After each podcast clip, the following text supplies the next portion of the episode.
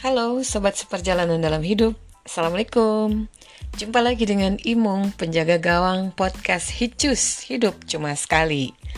Makasih ya udah stay tune di sini. Apa kabar kamu hari ini? Di podcast Hicus ini mungkin kamu akan menemui saya solo podcasting. Tapi ada saatnya nanti saya bawa tamu-tamu keren. Obrolan di sini juga bakalan keren-keren kok. Gak percaya? Stay tune deh. Selalu ya.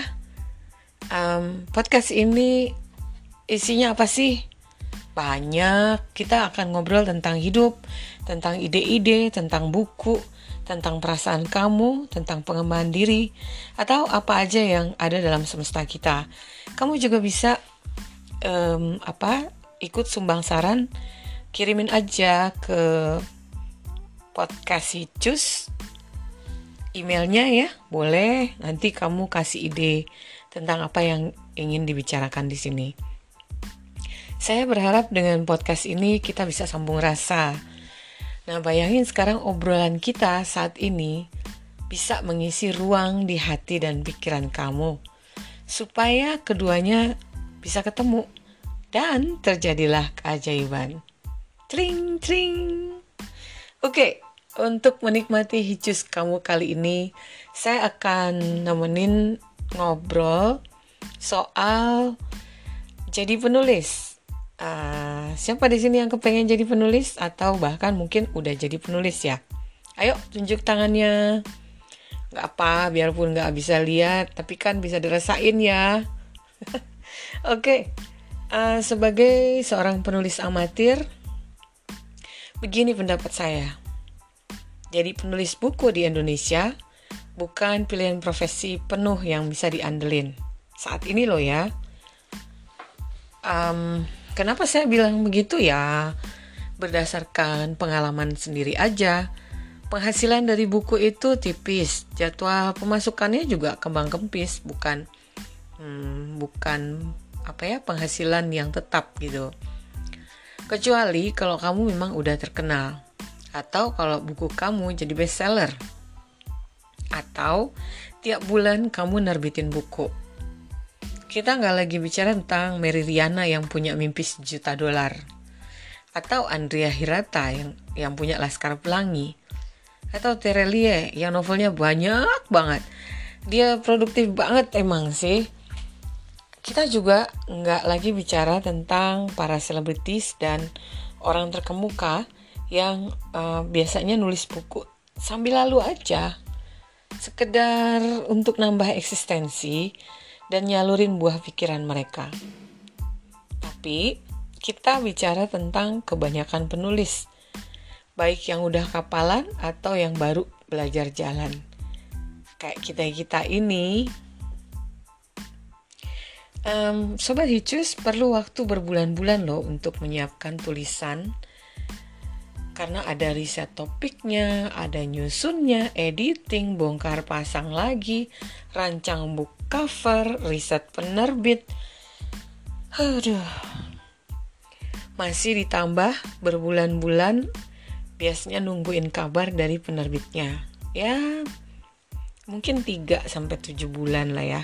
Kalah tuh orang hamil kadang-kadang ada juga yang sampai setahun, setahun setengah kalau hamil dia udah udah melahirkan duluan. Tapi bukunya belum uh, belum dapat kabar juga dari penerbit ya. Lain soal kalau kamu uh, kaya raya bisa ngongkosin penerbitan sendiri. Maksudnya penerbitan sendiri gini gimana? Ya nggak perlu penerbitan sendiri sih. Kalau kamu punya duit banyak kamu bisa lewat penerbit mainstream penerbit yang udah terkenal ngetop deh ya bisa. Atau kalau kamu punya network keren dengan pemilik penerbitannya bisa. Atau ada yang mau sponsorin buku kamu? Hmm apalagi tuh atau kalau kamu hmm, jadi super selebriti yang ngetop? Ya nggak apa-apa lah selebriti Instagram atau sosmed. Kalau kamu punya banyak apa ya eh, followers bejibun gitu mereka rela beliin buku-buku kamu pasti kamu juga bisa menerbitkan dengan cepat. Balik lagi, bangun bangun ayo bangun. Kalau kamu gak punya semua itu, jalan keluarnya ya proses normal. Tapi ya pasti lama dong. Kalau terbit penerbit mayor biasanya hmm, penerbit major maksudnya yang um, penerbit mainstream yang banyak ya. Itu um, bisa biasanya akan mau nyetakin 2000 sampai 3000 buku tergantung kebijakan mereka. Penulis akan terima 10% royalti. Ada juga sih yang dapat 15%, tapi biasanya sih nggak lebih dari itu ya. Maklum lah, skema kayak gini, penulis kan cuma modal dengkul. Ya, maksudnya modal tulisan aja gitu. Penerbit lah yang nanti jadi pemodalnya, yang ngurusin segala macamnya, mulai dari layout, cover, sampai ke distribusi dan penjualan bukunya. Kalau bukunya nggak laku, hmm, kerugian biaya operasional bakalan biasanya ditanggung sama penerbit. Jadi wajar juga sih kalau mereka ambil presentasi lebih banyak ya. Lagian itu juga masih dibagi-bagi ke berbagai pihak dari percetakan sampai toko buku sampai distributor. Oke, balik lagi ke royalti yang tadi kamu terima kalau uh, buku kamu diterbitin sama penerbit major. Jadi kalau harga buku nih misalnya 50.000, kamu bakalan terima 5.000 perak per bukunya sebagai royalti. Iya kalau untung laku semua kamu bisa terima kalau kalau sampai eh, berapa? Seribu buku ya. Seribu buku yang terjual. Kamu tinggal kaliin aja seribu kali lima ribu. Berapa?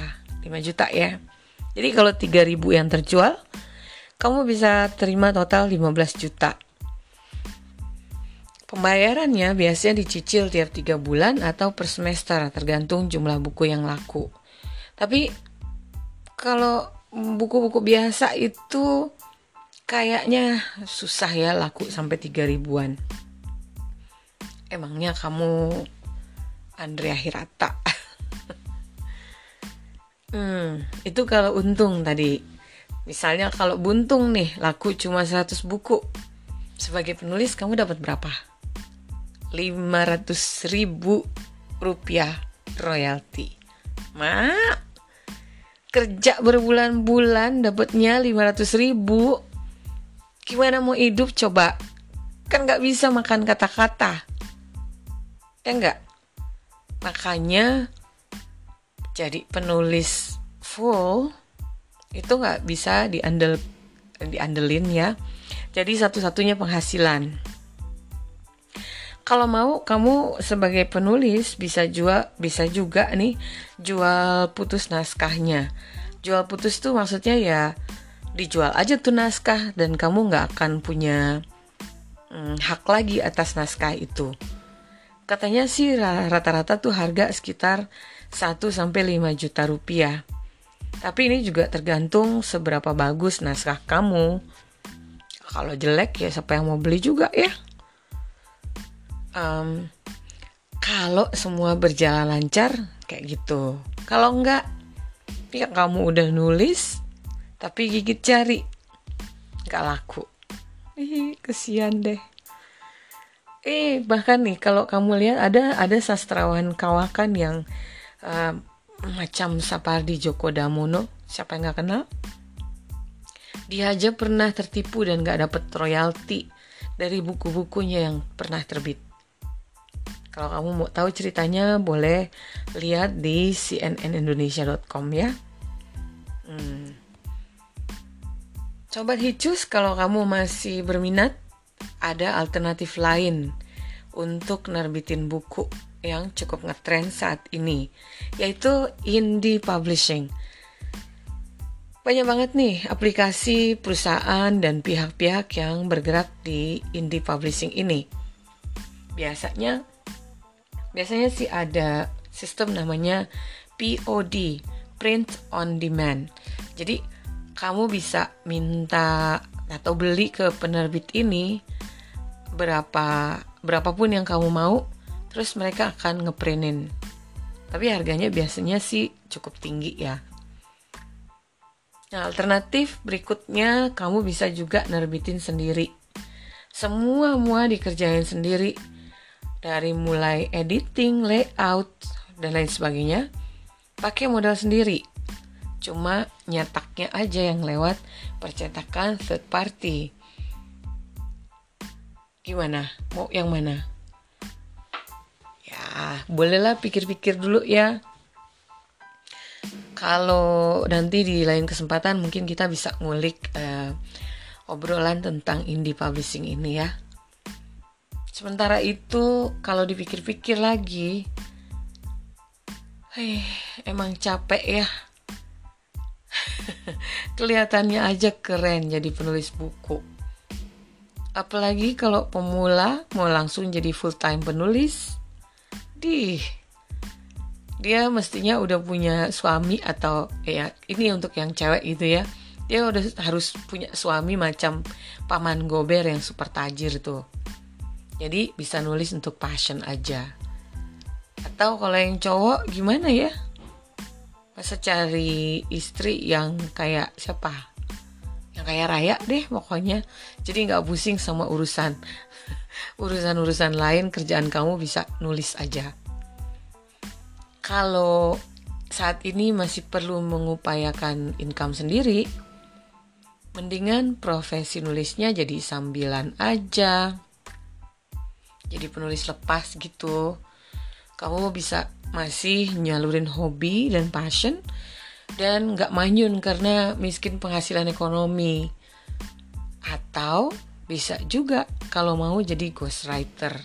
Jadi penulis bayangan, penulis pesanan bisa buat iklan, buat laporan, buat artikel, buat review, buat buku.